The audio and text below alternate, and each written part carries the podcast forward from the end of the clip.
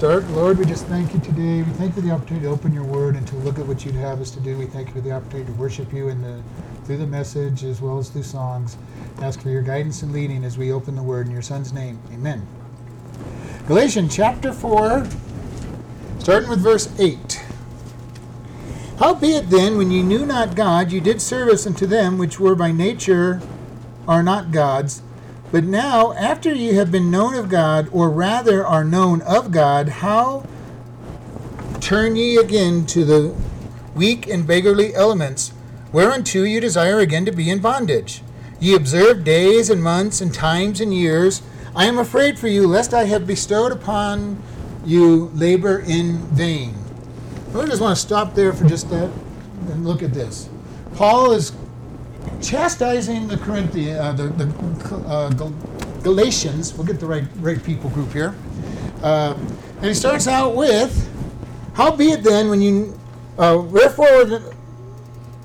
Let's start it. Try again. Let's get to the right place. How be it then when you knew not God, you did service unto them which were by nature are no gods.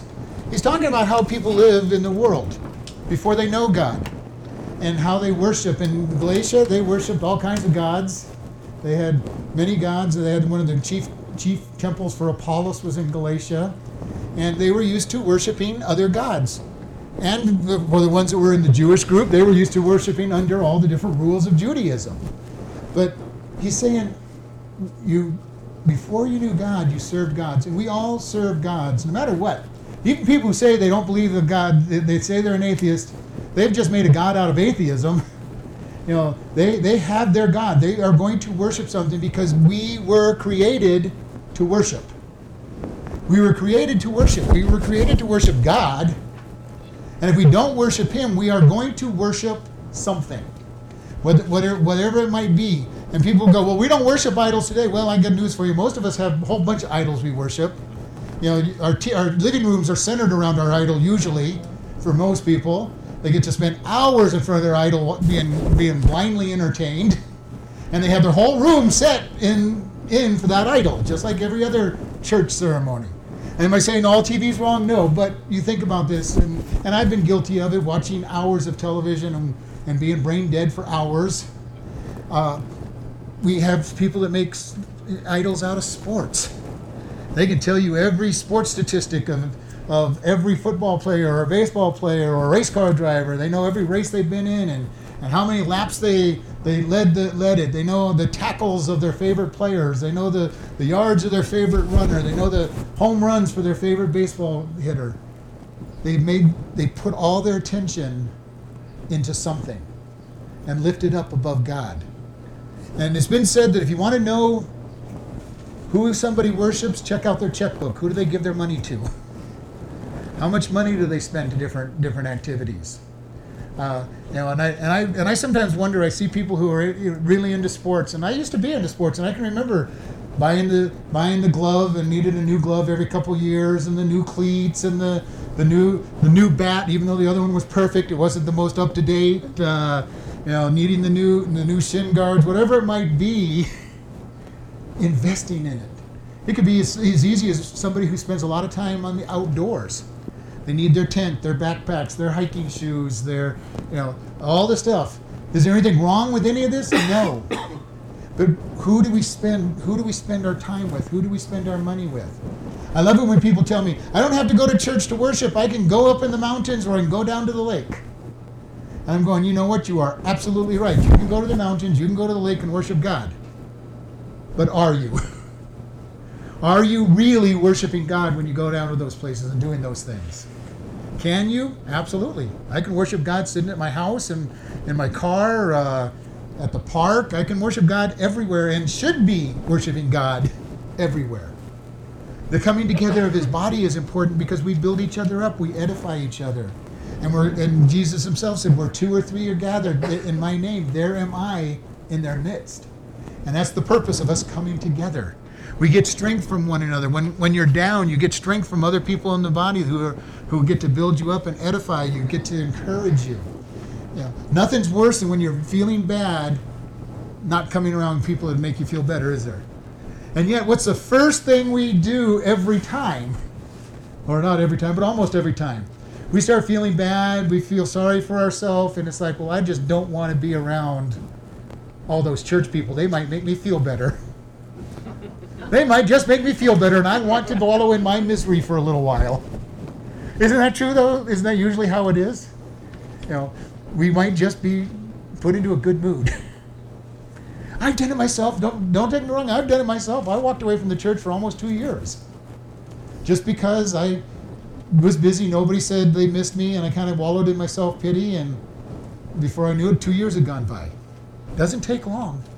Doesn't take long to get out of the habit of coming and meeting with God's people. But we need to keep in mind when things are going bad, when I'm having a hard time, I need to be around God's people. I need to hear the encouragement from them. I need to hear the word of God being spoken. I need to participate in the praise songs. And then I come back feeling, okay, God is near. I'm not the only one who's miserable. And that's Satan's big lie. When you're miserable, he likes to lie to you and say, You're the only one. We know better. Every one of us knows better. We know we're not the only one suffering, but Satan always comes along and says, you're the only one that feels this way. You're the only one that feels miserable. You're the only one that feels you don't want to be around people. You're the only one that feels all these bad things. And how often do we listen? because we are built that way. We just I feel we like to feel sorry for ourselves. And Paul is saying you used to worship this way. You used to follow these these things. And then he says, but now after you have known God, or rather are known of God, how turn you again to the weak and beggarly elements whereunto you desire again to be in bondage? We're saved. We've got Jesus Christ in our life. We've got the Holy Spirit in our life. We can get the fellowship of the body of Christ and, and, and enjoy things. And how often do we want to turn back to the old things? You decide what the old things might be for you. For some people, it's drugs and alcohol. For some people, it is the sports. Some people, it is just worshiping other things and not spending time with God. Weak and beggarly.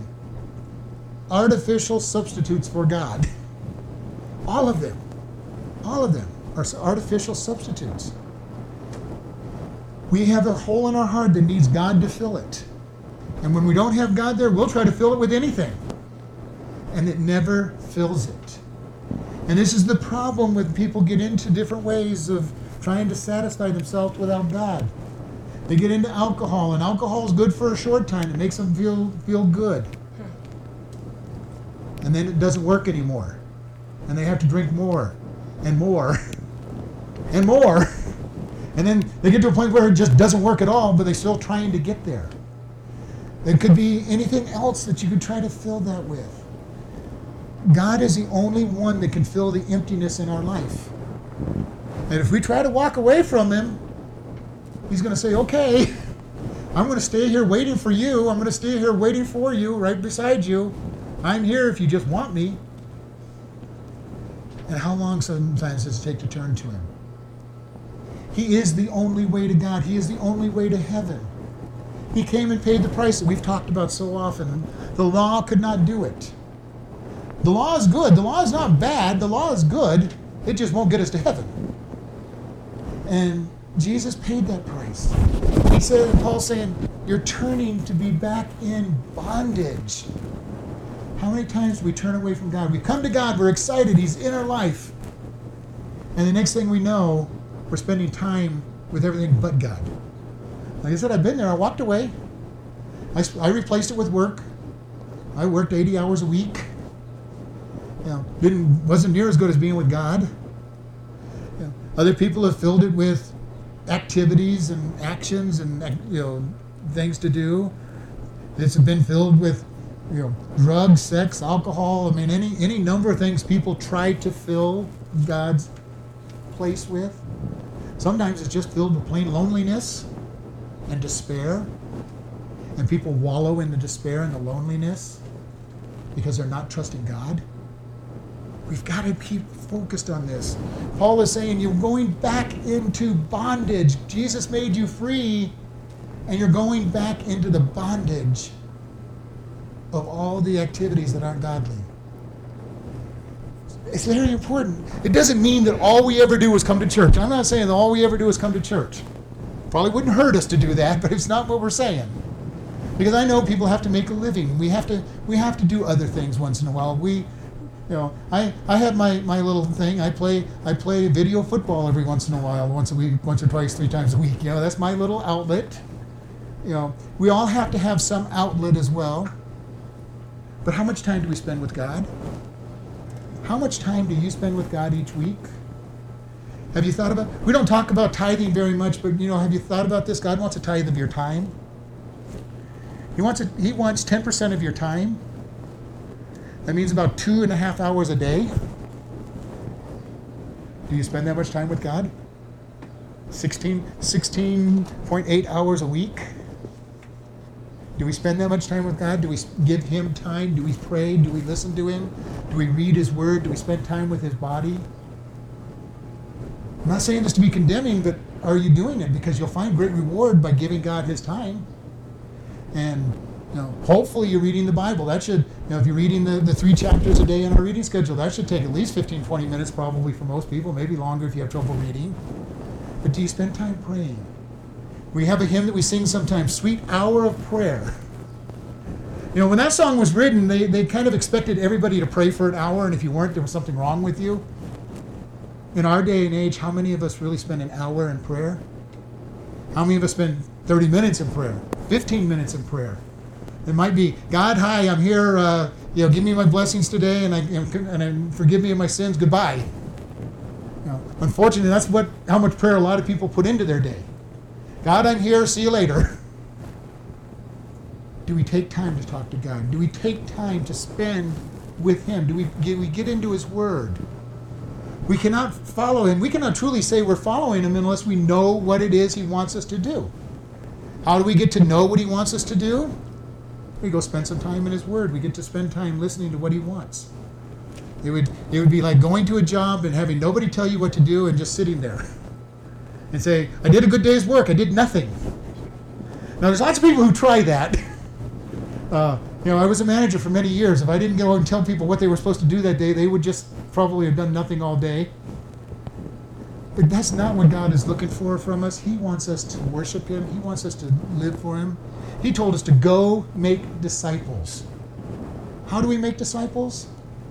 We train others, we teach others, we help them learn what God wants them to do. First, we need to learn it. And each one of us needs somebody that we look to to be a discipler. You know, who do you go to when you have a question about God and the Bible? You need to have somebody. It's essential that you have somebody. I have a couple people that I go to when I have questions. But the greater question is who are you discipling? Who are you discipling? For those with families, your kids better be your disciple disciplees. You know, because you need to raise them up to follow God. One of the things I hate hearing is somebody saying, Well, I'm just going to let my kids decide. I'm not going to teach them anything. Well, good luck. You just gave them to Satan. Mm-hmm. Because Satan's world is, is stronger than anything they're going to get otherwise. We need to train our children. We need to train our nieces, our nephews, our you know, cousins, whatever, about God. Because they're not going to hear it otherwise.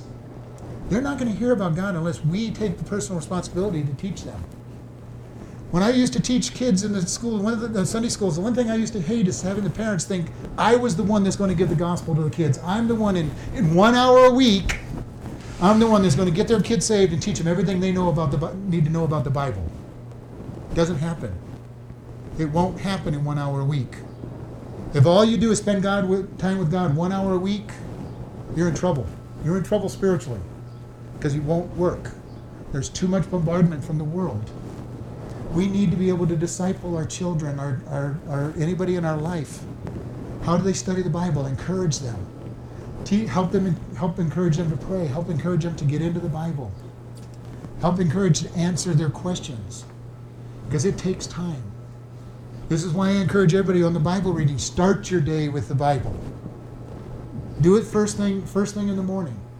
Because I'll tell you, if I don't get my Bible reading done first thing in the morning, I will be going to bed realizing that I have not read my readings for the day. Doesn't mean I haven't studied or anything else, but I haven't read the part that I was supposed to start with. It's almost a guarantee. If I don't start my day that way, I won't. I'll come to the end and realize I haven't done it. So I have to start my day with Bible reading and prayer, just like as everybody else does. And you know what the greatest thing is when you start your day that way? God has been brought into your life for that day. There's a famous quote from Francis of Assisi, who was busy working in his garden. He said, "What would you do if tomorrow you knew you, it was the end of the day? You'd go, eh, you, you, know, you had, we had a huge schedule. He goes, I'd start reading. I'd get up earlier to read my Bible because it's so essential to him, so essential to him to put God first. And you know, in my experience, the days that I don't put God first are pretty miserable days usually. Everything seems to go wrong. Nothing seems to be going right. I put God in my life first, and He organizes the day. He puts it into. He puts things in, and it's amazing the way things will fall into place when God's in charge. If I'm trying to be in charge, it'll be a miserable day. You know, it may not be a miserable day. It will just be a bad day. And things just won't be falling in place right. And Paul is here saying, "You know God." And I love what he said, but rather you are known of God. Isn't it great that we are known of God?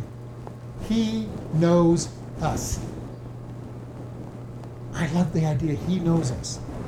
He's not impersonal with us. It's not us knowing Him. You know, all of us know things about celebrities. You know, you know because we read about them, we hear about them. You know, some some of them you may even think you know know them. One of the irritations on the channel that my wife watches for news is they're they're they keep telling so much about their personal lives. I go, and I don't care about your lives. Tell me about what's going on. You know, but I can tell you their wives, their husbands, their kids, their dogs. You know, all this stuff that is totally irrelevant to the news. You know, and so you could say in one sense, I know them. I really don't, but I, I can tell you a lot about them. But it's great that God knows us. He knows us, and He wants to be personal with us. He wants a part of our life. He has a plan for our life. He is not some impersonal force out there that says, I want all your worship, but I'm not giving you anything. That is who he is for most religions. For the poor Muslim, they just have this God that pretty much hates everybody, and they're hoping to do enough good to be liked by him enough to go into heaven. And they never know if they've done enough. Our God wants to love us, He has a plan for us. And we read through the scriptures and he shows us the plans he's had for others. Think about his plan. He gave Noah a plan to save him. He gave Abraham a plan and he gave him a nation to fall to him.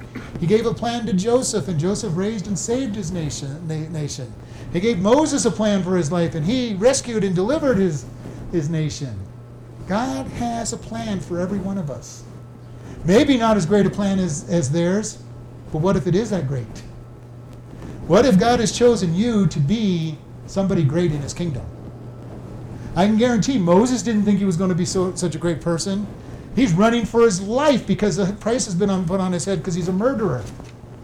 And God says, Go back to Egypt where you wanted for murder and deliver my people. I have a plan for you. You think that would be a scary plan to follow? Yeah. Go back to Pharaoh. There's a price on your head, and, and just like most just like every place else, murder had no statute of limitations in, in Egypt. When he showed up, he could have been killed right that moment, but God told him to go. What is God's plan for us? None of us know. None of us know the plan that God has. But what if you were to only lead one person to Christ in your entire life? Would that be a worthy goal for the kingdom? I think it would be. The person you led to Christ would think it's a good thing for all of eternity. All of eternity, they get to be in heaven because you took the time to speak to them. May not sound like much, but think about it from an eternal prospe- uh, perspective. That's a huge call for your life. We want to be able to live in that. Follow it. Don't fall back into weak things. In verse 10, he says, Ye observe days and months and times and years.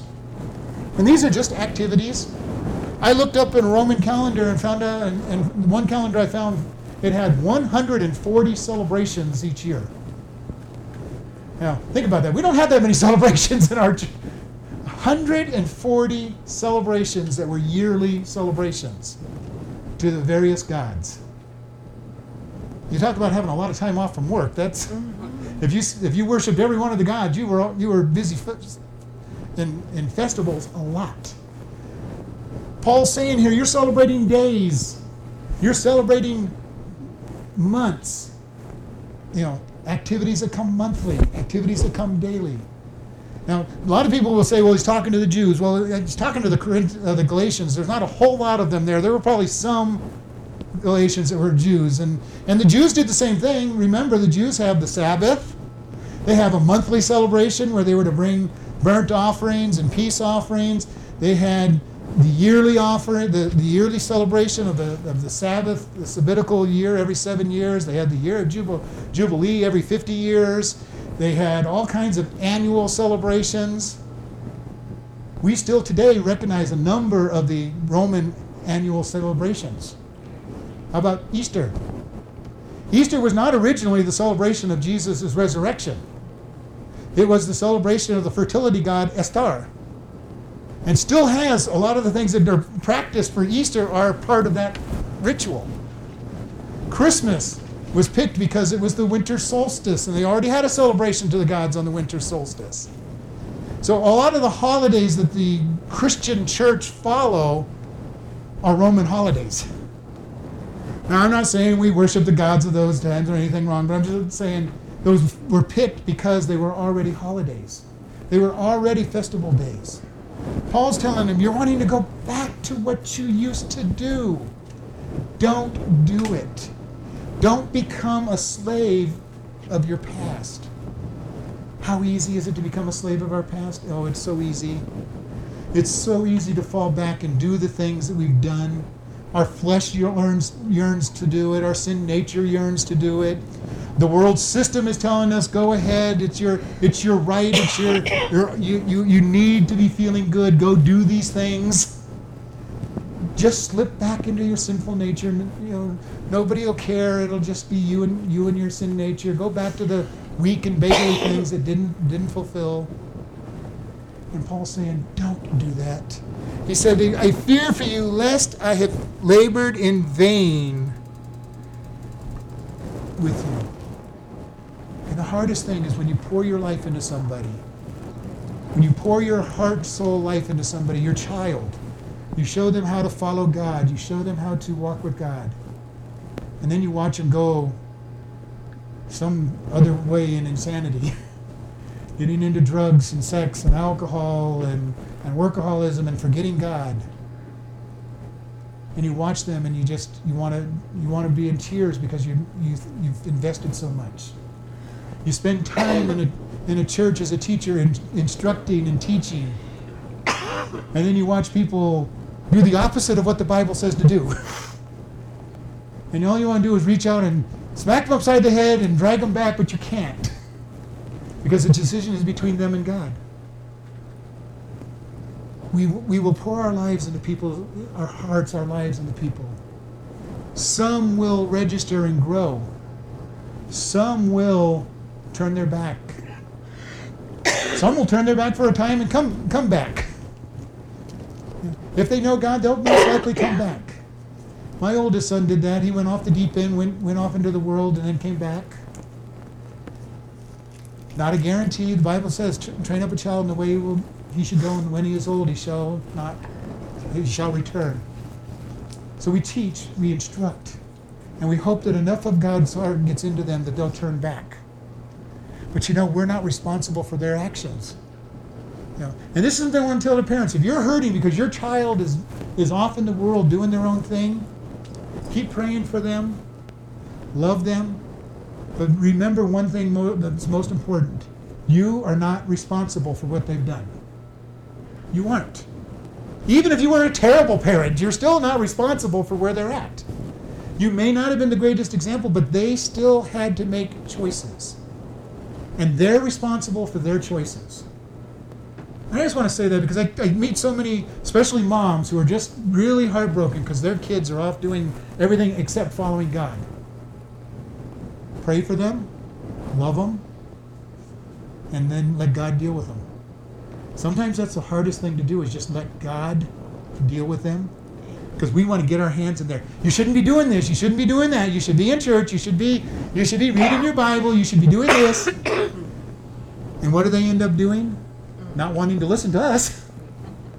You know, if all we're going to do is tell them what they should be doing, they're not going to want to listen to us. They're going to tune us out. And even if they don't physically not come, what they're going to hear is that Charlie Brown's grown-up voices, wah wah wah wah wah wah. You know, what was that you said? I didn't hear a word you said. We need to love them. We need to encourage them. If they ask for for godly advice, we give them godly advice. We may have times to give them godly advice. But if they're out there drinking and getting drunk all the time, and all you're doing is hammering them about their drinking, it's not going to work. You love them. You encourage them.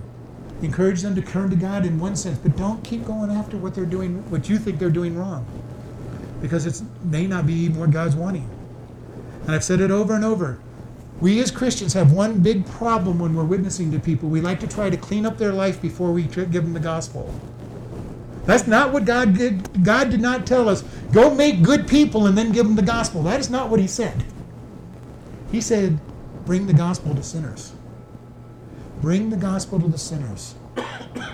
Once He gets hold of them and He's got their heart, He can change them. But if we try to just make them good, all we have is a good sinner headed to hell. And that is not what we're wanting. We want people to hear the gospel. You are a sinner. You deserve hell. Jesus paid the price for you and resurrected. Accept him as your Lord and Savior. He gets in their heart, and then grace changes them. God gets hold of them and says, I want you to, live through you. I want you to be an example, and I'm going to be the one that does it for you. Because I'm going to crucify you, and I'm going to live through you. It's great when we do it God's way. We do it God's way. We just give the gospel. We preach the gospel. And the gospel, I say it every week around here because I want people to know it's easy. It takes three to five minutes to give the gospel to somebody. And, and then you can follow it up with Do you want Jesus in your heart? All you've got to do is confess that you're a sinner, that you deserve punishment, and that you accept that He paid the price. Easy to give the gospel. And then encourage them to find a church. And you know, I don't care what church people go to, as long as it's a Bible teaching church. Because I'm not here to build a kingdom in, chlor- in chloride, I'm here to build God's kingdom. And let God build His kingdom. And if you need, if you lead somebody, Lord, we've got a little booklet in the back that we can give people to have fill out and understand what it is they've done, what it means to be a Christian. If you need it, let me know because it's a good starting place to on what it means to be saved and how to find it, you know, how to get into study the Bible. It's a very good book. It's about eight, six to eight chapters long, very short. Fill in the blanks. I want to encourage everybody. Are you sharing Christ? Are you living in a way that people know that you're a Christian? Do people, when they look at you, say, you know, they may not know what, the, what, what it is about them, but they're weird and they're different. And we as Christians should be weird and different as far as the world's concerned. It's it's interesting because on my on my block, I know I know the houses that have trouble. I know the houses that are drug houses. I know the houses that have have marital problems because the police are out there a lot trying to break up their their arguments. Do people, when they look at your place, say, "Wow, they're different"? May not know why they're different, but they're different. They know that you go to church. Do they know that you lift up Jesus? Do they know that He's the center of your life? If He's not the center of your life, make Him the center of your life. He should be the one in control. So I just want to encourage them. Get into God's Word. Get into get into prayer with them. Worship. Sing songs. Spend time with the Christian radio once in a while for an hour a day. Especially if you listen to the one I listen to. It's all preaching, mm-hmm. which bore most people. But you know, and, I, and I, when I was younger, I used to be bored too with the preaching, and I've come to the place where I almost listen to nothing but the preaching now, because I want to be taught. I want to learn. I want to learn more and more about God. And I hope that it becomes part of your life. That you want God more and more. Not legalistically, you know, that you ha- have to read my Bible or else. No. You should be wanting to read your Bible. You know, just like when you get up, well, maybe most people don't eat breakfast anymore, but sometime during the day, you should have a time when you are sitting down at the table wanting to eat. Your body has told you it's time to eat. And we all know what happens. If we ignore our body, it starts screaming at us with sore, wrenching, tied up stomachs or, or growling stomachs, or you get weak. Do we do the same thing with God's Word? It is the food for the spirit. How often are we feeding our spirit? Is our spirit screaming for food because we haven't fed it for a whole week? Have we, have we, do we open our Bibles every day to feed our spirit? Do we, do we look at how our spirit is fed? Or do we starve our spirit and say, okay, you can have a little bit of food on Sunday morning when I go to church? A little bit of food from, from that, that crazy guy that stands up front. You can have a little bit of food from him. Challenge us to get into God's Word. If we could get everybody into God's Word every week, every day, talking about God, sharing the gospel, our country needs a revival. It has to start with us. We have to be revived first, and then we bring it out to the world. If we're going to see a revival, it's going to start with individuals sitting in the churches, getting on fire for God, saying, I am going to spend time with God. I am going to go out. I'm going to share God. I'm going to share Him with other people. Does everybody in your family know what it means to be a Christian? and your extended families? If, that, if they do, that's great. You've done your job. You, know, you don't want to hound them every single time you see them. You need to be saved. You need to be saved. But have you shared the gospel message with your family, your extended family? All of heaven, all of eternity depends on that. There will be nothing worse than having a family member standing at the white throne judgment that you've never shared the gospel with and they're going to go to hell because you never even took the chance that they might listen to you. It's critical. It's critical. Think about that. Is there a member in your family that, that you love that you have not shared the gospel with? If God was to call us home today and they stood before the white throne judgment, would you be guiltless of their of their soul because you shared the gospel? Now, if they rejected it, that's their problem. But have you shared the gospel with them? Have they heard it from you? You may go, well, God will make sure somebody else shares it with them, and you're probably right, because when they stand there, there won't be there won't be anybody who's never heard the gospel. But you know, your loved one might have listened to you more than that stranger on the street that shared the gospel with them. They might have listened to you more than that pastor or that the church they visited the one one Christmas or Easter. They'll have heard the gospel. But your love for them might have been what changed their life. I know that's hard, but I want to just encourage us because it's on my heart right now that we get out and we share. We don't know how much time is left in this world. If you read the book of Revelation and Daniel and Ezekiel, it appears that we are in the end times. Any moment now we could have the rapture. Any moment we could hear the trumpet to go home. Any moment everything can, all hell can break loose on this earth. And two thirds of the population that's left that's not saved will be killed when you add up everybody in Revelation that dies. We're close. There needs to be an urgency. Has our family heard the gospel? Have I shared the gospel with everybody that I love or even like? And I would go so far as even that you hate. Because hopefully you don't hate anybody enough that you want to see them spend eternity in hell. If you do, you don't understand how bad hell is. To burn for eternity to be in torture for eternity, to be yearning for God for eternity, to be going over what you've missed for all of eternity. You don't want even an enemy to go there. I guarantee that if you really understood it. We don't want that. We need to be opening our mouths and sharing the gospel. That's the one thing Jesus told us to do. Go. Go and make disciples. In Jerusalem, Judea, uh, Samaria, and to the uttermost parts of the earth. We need to be doing this. Let's close in prayer. Lord, we just thank you for this day. We thank you, Lord, that we don't want to turn back to the old things, that we want to serve you. Lord, give us all a burning desire and heart to follow you. Give us a great ambition to seek you out and to follow you. Help us to speak your words of, of the gospel message to those around us.